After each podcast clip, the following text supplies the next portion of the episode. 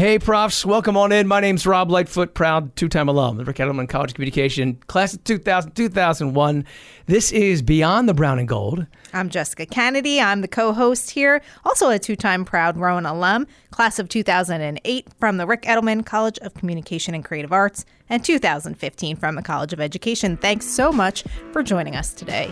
Rowan Radio 89.7 WGLS FM presents Beyond the Brown and Gold, a show that highlights the lives and memories of Glassboro State and Rowan University alumni.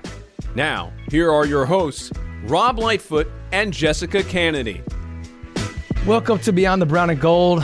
Today we're talking with 2015 alum, which wasn't so long ago, Chris Wilczewski, who has this amazing new business after years of years, by the way, of being on American Ninja Warrior. Yeah, pretty impressive fella. Really, really just a unique story about how he got into the ninja world, what he did with his Rowan degree to make his passion and turn it into a career, and what he does when he's not not ninjaing. Yeah, uh, which which I mean, if you if I were a ninja, I'd be ninjaing all the time anyway. Would you? Yeah, I don't think you would. You're probably right. I would. but yeah, he's taken field day to an extreme level, and we had a great conversation with him. So here is 2015 alum Chris Wilczewski. First up was one of our most experienced athletes, Chris Wilczewski. Ah! Last year, he made it up the Mega Wall. Tonight, he had another strong run through the course and chose to go for the Mega Wall again. Thank you so much for coming in today. You said it's been a little bit of time since you've been on campus, right? Yeah, it's been uh, been a few years since I've walked around the campus, so it was nice being back and just like kind of having all these like memories and feelings coming back. What was the biggest surprise you saw? Because campus has changed even a, in 2015 you graduated, so it's it's not hasn't been that long, but in Rowan time it's been. Oh, there's so much development happening here. Yeah. Yeah. It's really cool to see like the campus kind of like alive and growing. There's like so many new buildings and everything looks really clean and polished, and it's uh, just really nice being back in this environment and seeing how much has changed. It's awesome for the university. And you're a College of Business alum. I am a College of Business alumni. It's actually funny. Um, I, I was asked the other day, you know, when I graduated, and I couldn't answer. I was like, sometime in like t- between 2010 and 2020 Wow. somewhere there it's just yeah yeah it's i'm not great with dates and uh uh, I, I sometimes joke with my wife that I just have too much information up there for like the business or other things that like there's just like certain pieces of information that I just forget. Um, and you know that's when I graduated is one of them. well, one of the things that we ask a lot of folks on the show is their journey to Rowan, how they found out about it. So your your connection with us. Tell us about sort of how you came to Rowan. Did you have family members that came here before? We have a lot of legacy families that come. Yeah, so I, I- I did. My uh, my mother actually got her master's here in education uh, back when it was uh, Glassboro State College. She really liked her experience uh, here, and she kind of encouraged me uh, to to check it out because she she liked it here, thought that it was a great school, great university, and um, great people here. I think I read that you commuted here. So where did you grow up? Where were you? You were local. Yeah, so uh, I commuted here. I lived in uh, Mount Laurel, New Jersey. Okay. Probably like 30, 40 minutes north of here, and uh, the commute really wasn't wasn't too bad. It depends on the time of the day. There are certain times of day where Yeah, you you hit yeah you hit quite a bit of traffic. Yeah. And then there's a little bit of finessing to try to get to class on time. I do remember remember that. There's just a couple parking issues, right? That yep, exactly. which is really for a business guy. You know, you you covered up that school covered up most of parking lot A, which back in the day for you know us old heads was pretty much the largest parking That lot. That was on the big campus. commuter lot. That was the big commuter lot Yep. for So us. that's probably where you were parking. Is now a beautiful building. So you- were you a traditional student? Um, did you come like straight from high school? No, so I, I- bounced around a little bit. It was um, when I first graduated high school, I actually went to St. Joe's University for two years in the city. And then I just kind of like Go woke. Hawks. My well- sister went there. So uh-huh. yeah, I mean, it's a fine university, but I just kind of like, you know, woke up and was like, you know, this is a great university, but it's it's not for me and it's not really like fitting my needs at the time. I ended up taking some time and going to BCC at the time, figuring out more exactly like what my path was going to be. And then from there, then I made the jump to, to Rowan, which really, really made sense for me. It was really a great decision because the support that I found here was just like incredible in terms of like growing my businesses and figuring out exactly what the next steps were for certain things. And I feel like I didn't really get that intimate level support at the other university that I was at. So when you decided to come into the business world. Was that something that you had in mind initially? Like, was business the spot that you were going to land, or you just sort of found your way through that that process?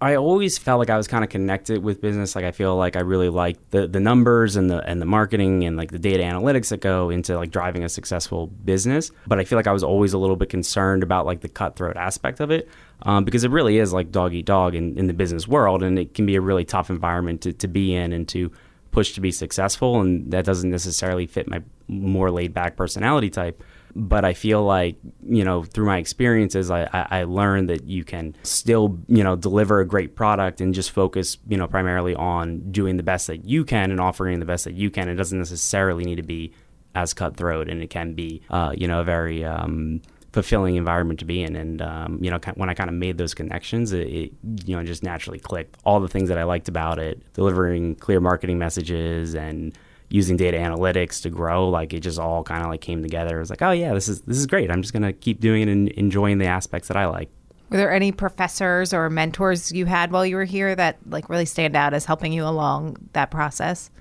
yeah, so there there were really two that um that, that really stood out, and all, all, my professors were were great and uh, really helped me kind of learn. But there there were two that uh, really helped me understand what I needed to do as as a business owner to kind of platform what I was doing. And at the time, I was really like new to the business world and uh, kind of coming in with this ninja background, this obstacle background. It's like I, was part of this like new and developing and growing sport that didn't really have like a framework per se for like what does success look like in this industry? It was very challenging, but but these two particular professors, they they, they really helped me kind of draw the lines or make the connections between what exists already and like what different frameworks are set up to drive business success and how you could take something that's new and budding and kind of fit it into those different frameworks and you know really deliver a, a great service with with the company. So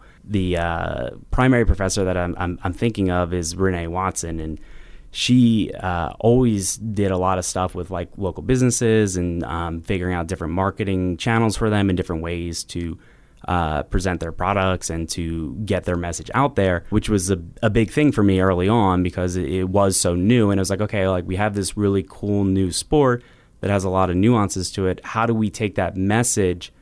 and you know get it in front of the public they're like hey this is something that you could do no different than soccer basketball football um, and you can participate in this. And and she really helped with like the marketing plan and strategy for getting that information out there. And then uh, another professor that stands out, he's gonna have to forgive me, I can't uh, pronounce his name properly, but he was the entrepreneur professor, and he was so great at like taking like innovation and teaching people how to like be innovative or maybe not necessarily be innovative but to to see how you can take a product or a service and really differentiate it and make it appropriate for whatever your target market is. And uh, the class was really cool because it was all about trying to explore, you know, kind of like these niche areas where it's just like, oh, like, you know, what creates like a good product that doesn't exist already? Like, how do you, you know, take that creativity and innovation and like turn it into something that's marketable, that's sellable? For me, uh, it really connected because I'm in this new industry that's budding and trying to become something. And, and, and there's, you know, some past history that we could pull from because, uh, you know, I competed on the obstacle TV show American Ninja Warrior and no, they, you didn't. We knew that a couple times. It's kind of a, couple, a big yeah. deal. oh, I was gonna say you too. Uh, I was on at season one, but I was too good. So yeah, they, they, they didn't want to show you to make everybody else. Look. Yeah, yeah, exactly. exactly. But no, like I, I, you know, there, there there was some structure there but that structure doesn't necessarily fit a mainstream population. The average person can't go out and do the things that people are doing on this competitive show. So with the the entrepreneurship class, it, it's all about innovation. It's like, okay, well, how do you take this thing that exists and, and turn it into something that could fit uh, a wider base? And um, I think that that was really instrumental in you know what I was looking at from like a, a league perspective because I run like an obstacle course league now and kind of taking that mindset and being like, okay, well, how do I take this uh, sport that I really enjoy at you know the highest level of uh, competition and adapt it so that it's new and innovative and works for a more wide stream base? It's like how do you get kids involved and how do you get uh, you know your average person involved in this and uh, I think that that flexibility and creativity and his guidance really, really helped me to kind of see that and to, to create something that was able to grow and, and flourish. I was a fluffier kid. I'm still like, I still like a nice piece of pizza and a donut, right? But, Don't we all? He doesn't yeah. eat anything green. I know. So. I don't eat anything green and healthy. If I, I'd probably be a model in a magazine if I actually ate better. Um, not really. But you, you come up with this idea for this this ninja competition were you an, a natural athlete in high school or growing up, did, or, or did like the business plan come first, then the idea, or did you already have like this athletic sort of idea that you wanted to create something around that?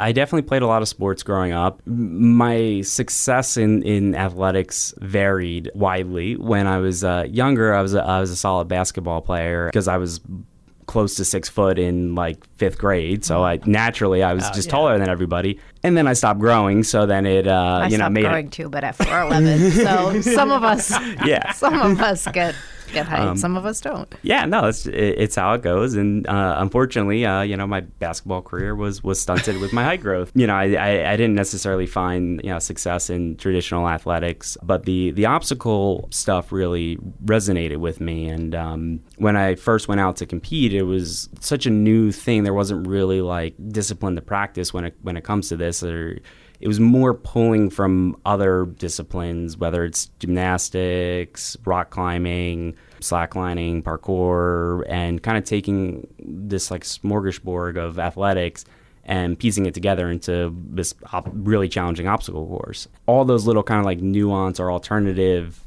fitness regiments um, were things that like appealed to me. So like I, I, was a rock climber. I did practice parkour for a while.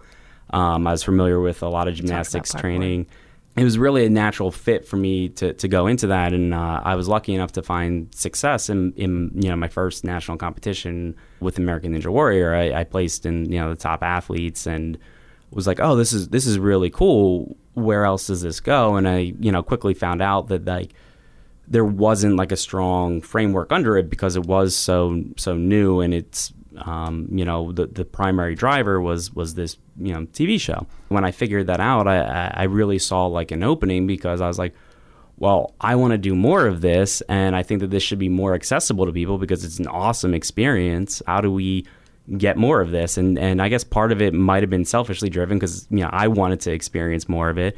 But then at the same time, I also wanted to get more people involved because I thought that it was just like so cool that you know more people should try to experience this. And yeah, that's really where the uh, idea for the, the businesses came about is like just enjoying the competitive aspect myself and figuring out how do we get more people involved in that. You got to be wired a little differently, right? Because Jess and I watch it on television, and I don't know about you. I don't want to speak for you, but I have can, no, probably. I have no interest in doing. It. I mean, maybe okay, so maybe sure, if I was like by my not on national TV competing, but I would maybe like to try it just for fun. I have so I have a one year old who's like super energetic and active and like nutty, and I'm like I could see him doing that someday because he's constantly like jumping off of things and throwing himself everywhere, and I'm like this seems like maybe that would be a good fit for you. So was that the kind of kid you were like when you got into it was your family like oh that makes sense chris always was kind of like adventurous and yeah, energetic. Definitely, I definitely spent a lot of time um, like running, jumping, playing. enjoyed you know spending hours on the playground as a kid. So it, it really was kind of like a natural transition for me, and I don't think anybody was surprised when they're like, "Oh, Chris is doing that obstacle TV show." It's like, "Oh yeah, of, of course he is." So how does one do that obstacle TV show? How do you go from you know, because you were doing it at the same time you were at Rowan, right? Were you doing it simultaneously? Yeah, I, I, I was, and um, there was uh, a few times where I had to reach out to to my professors and be like.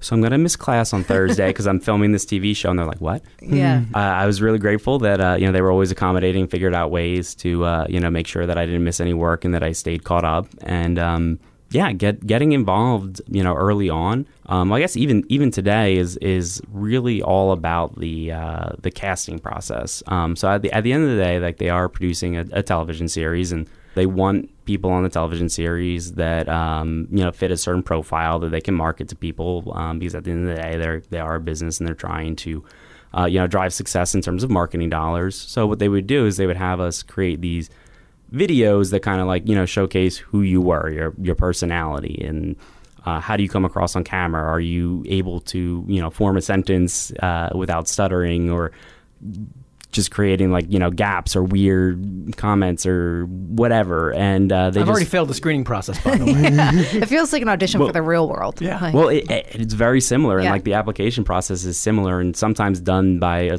a similar casting company. And, and of course, like they want to see your athletic skill in there too to make sure that you're you're successful. And I, I personally feel like I was really lucky because early on, the casting process was a little less intense.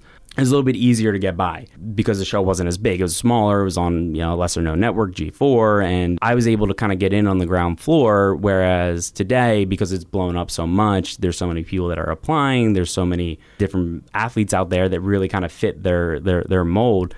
I don't even know if I would get selected any like you know today. And I, I I got lucky because I got in and they were able to profile me as one of their athletes, kind of going going up through it. Um, so I kind of became a household name, so it made it easier for me to come back, even if I didn't necessarily have the same charisma as some of the the athletes that were, were applying, just because they've kind of already built my character on the show. So I, I feel like I got lucky in, in in a number of ways because I, I was you know involved so early on. Talk to us about like where your mind is. Yeah. When you're right at that starting point. Because there's like physical prep, right? But I imagine there's mental, mental prep. prep. Yeah. You, you, you, I mean, like when you're going through the obstacle course itself, it's just got to be a mental like gymnasium itself. Yeah, no, that's a, a really good point. And the uh, the uh, the primary format for American Ninja Warrior is, you know, if you fall on one of these obstacles, like you're done, like that's it, go home. And it's like so bizarre because like I would compare it to like I don't know playing a basketball game, and if you go down the court and you miss a three pointer, it's like okay, cool, that's it, your season's over, see you later. It's like it, it, it's crazy in terms of like the perfection that you need to really go through and hit all these obstacles. And some people would compare it to like gymnastics, where it's like you have your routine and like you need to hit your routine perfectly uh, in order to like you know get the highest score and make sure that you, you know, nail all your flips and all those different things that go into it. But it's so different because you need this adaptability because you have no idea what you're going to do in terms of the obstacles. Like uh, most people don't realize that we have no idea until we show up on set. Uh, you know what exactly they're going to have us do. Oh, wow. So you you have to prep for like a whole range of things. And Wow, I didn't know that. I didn't know that either. I thought that you like went in knowing like, okay, Yeah. this is going to be the course and this No. is what I'm going to be prepping for. So you have you have no idea until you get there, and then it's like, okay, well now's you know your time to like look through it, and you don't get to practice it, you don't get to touch anything, you're just looking at it and then trying to figure out the mechanics in your head. So there, there's a lot of mental pressure that kind of goes into one your, prep work going into it because you need to make sure that you cover everything uh, because you don't want to you know get to an exam and be like oh I, I didn't study that question or you know you don't want to get to the course and be like well I've never done that. How am I going to do that?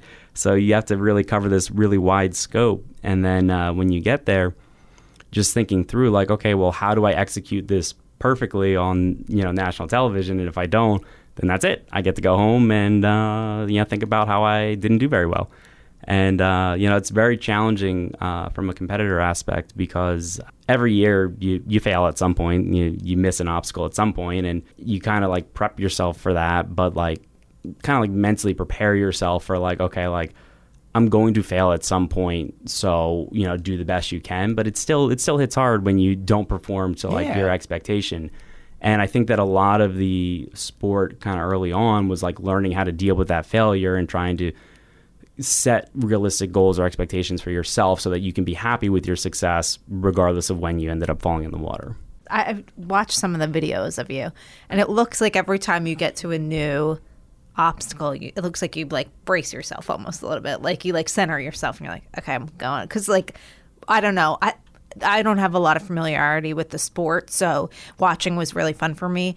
But it, it looks like you're like taking your time to like think like okay i need a minute i'm not a minute you don't have minutes but you know like but you're No, but taking you- some you're time right. Yeah, to you gotta- center yeah. yourself to like really go because you're kind of got to like really focus on what the just the next is is the goal like just get let's get through this next obstacle or are you thinking like i have to get through the whole thing or is it like one at a time kind of No, you're you're hundred percent right. So in no matter how much training and preparation you do, it can't really like fully put you in that same experience where your your heart rate's elevated, you have all the TV cameras on you, uh, the audience is watching you, and you need to be perfect. And you you just can't prepare yourself for that. So what happens a lot of times when athletes get out there is their heart rate spikes. They you know start kind of like moving more sporadically, and they're not My heart really rate's sp- spiking now. Talking about it. Getting you're to getting talk really about it. stressed out well, yeah, it, it, it's like that, and it's like you're, you're you're out there and trying to do these really uh, controlled, delicate movements, and if your body's not reacting right because you're over over energized, then you, you're gonna have a problem. So you're right. In, in between every obstacle, I would try to kind of like gather myself and bring myself back down because I like.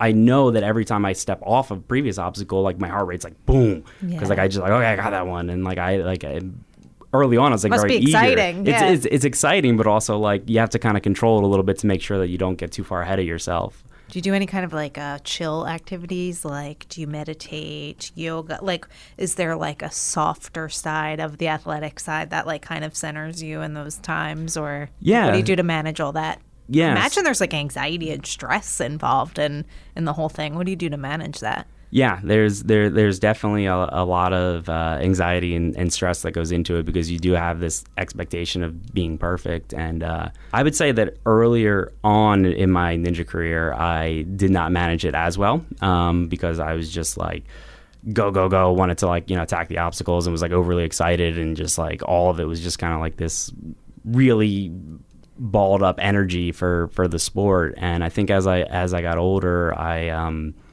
learned to kind of mellow that out and try to relax more and uh you know focused I, I focused a lot of my later years like my effort on like the prep because at, at the end of the day it's like i kind of recognize that like I'm not going to be perfect, and it's you know there's going to be seasons where I don't get to leave everything out on the course.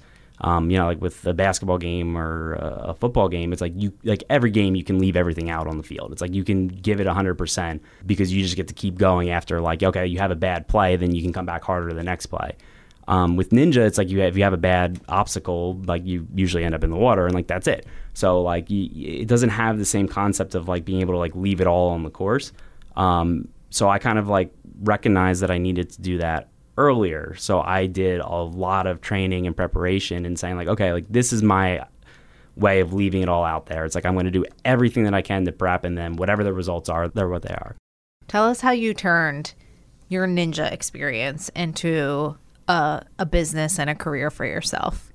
Yeah. So it really started um, here here at Rowan because at the the time that I was coming to Rowan, I was uh, creating a, a gym where we housed obstacles that you know you would see on the on the TV show and um, figuring out ways to kind of take what they were doing there and you know turn it into more of like a, a business model. And really like the the preliminary stages of it were kind of like setting up the framework for the entire industry. Because at the time there was no gyms like this there was no facilities like this. Like if you wanted to get like that level of obstacle experience you either did the TV show or that was it. Okay. what I did was I tried to take some of that experience and kind of bring it to like the you know the, the local level. And uh, I would say early on uh, in in the the building process it was really kind of focused on this grassroots community that was kind of already involved in the sport.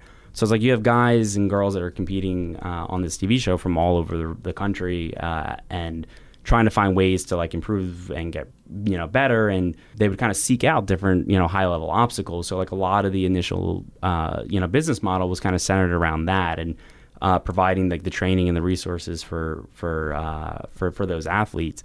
So what I would kind of compare it to is like if it was you know a weightlifting gym back in the day but it was like only catered to the power lifters or to like you know the strong men that were doing all these like really heavy lifts and only doing the 100 pound dumbbells and all this crazy stuff. But then I, I feel like it was through my experience at, at rowan and learning to innovate and learning how to uh, essentially take that and introduce it to you know a more uh, wider audience base the business model started to adapt and be more about like okay like this is a really cool experience but not everybody can do the crazy stuff that you're seeing on the show so it's like well, how do you take you know the hundred pound dumbbells and turn it into a, a ten pound dumbbell or a five pound or something that like anybody can start at and build up to?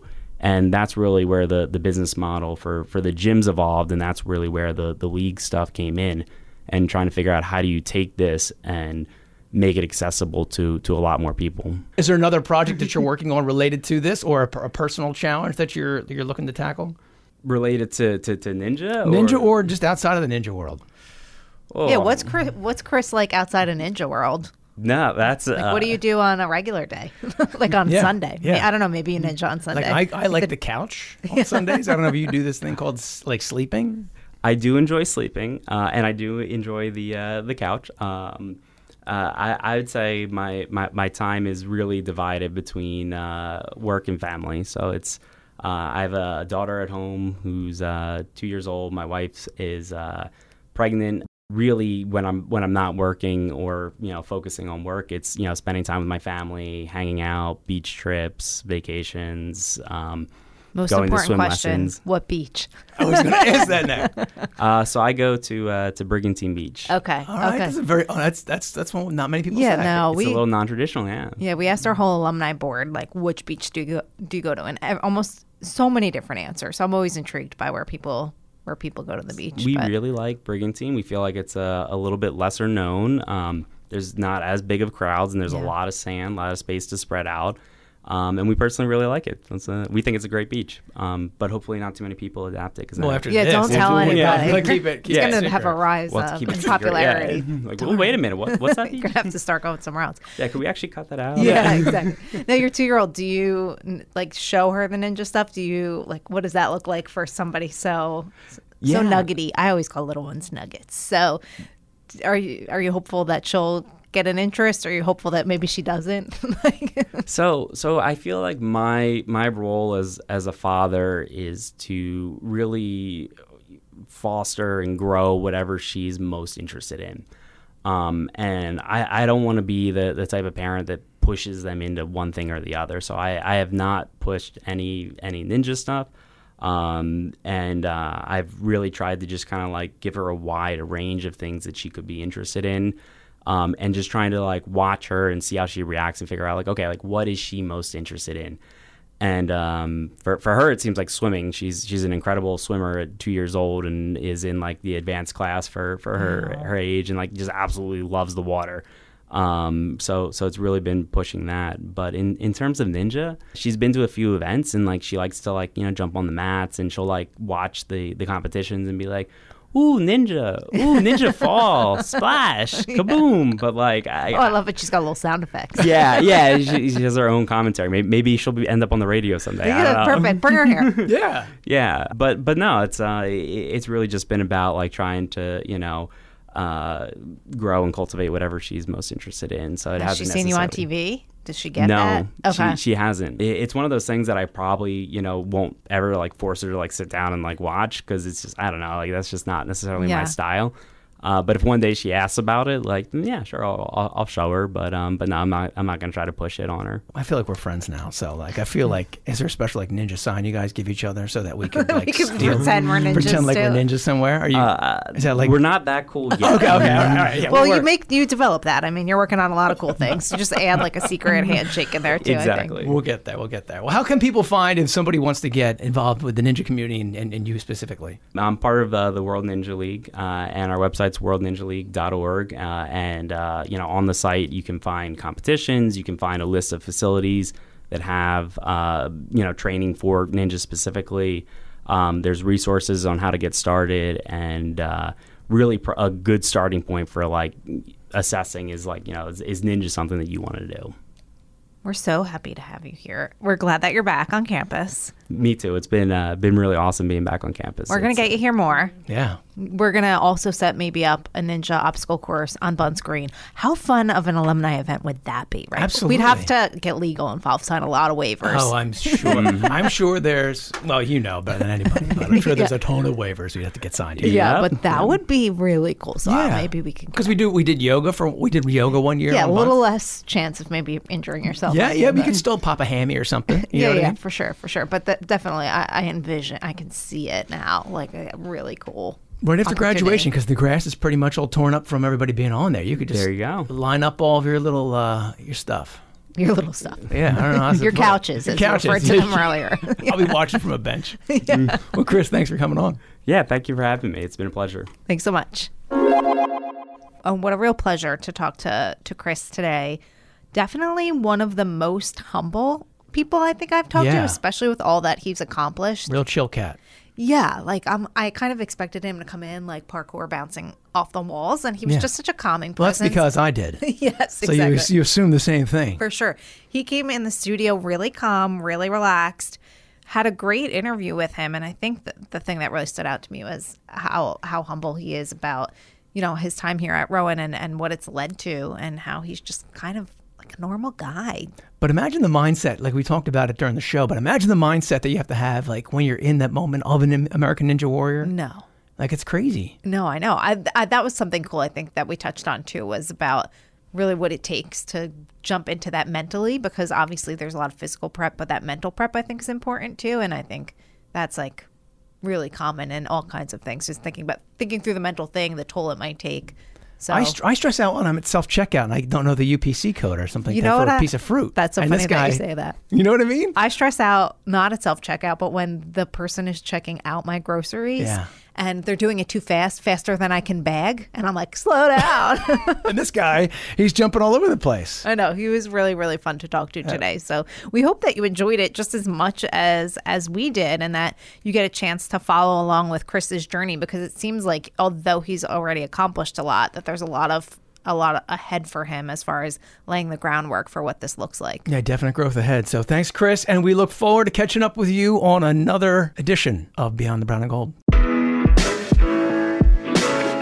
You've been listening to Beyond the Brown and Gold on Rowan Radio 89.7 WGLS FM. You can find more episodes on your favorite podcasting platforms by searching for Beyond the Brown and Gold or Rowan Radio on demand.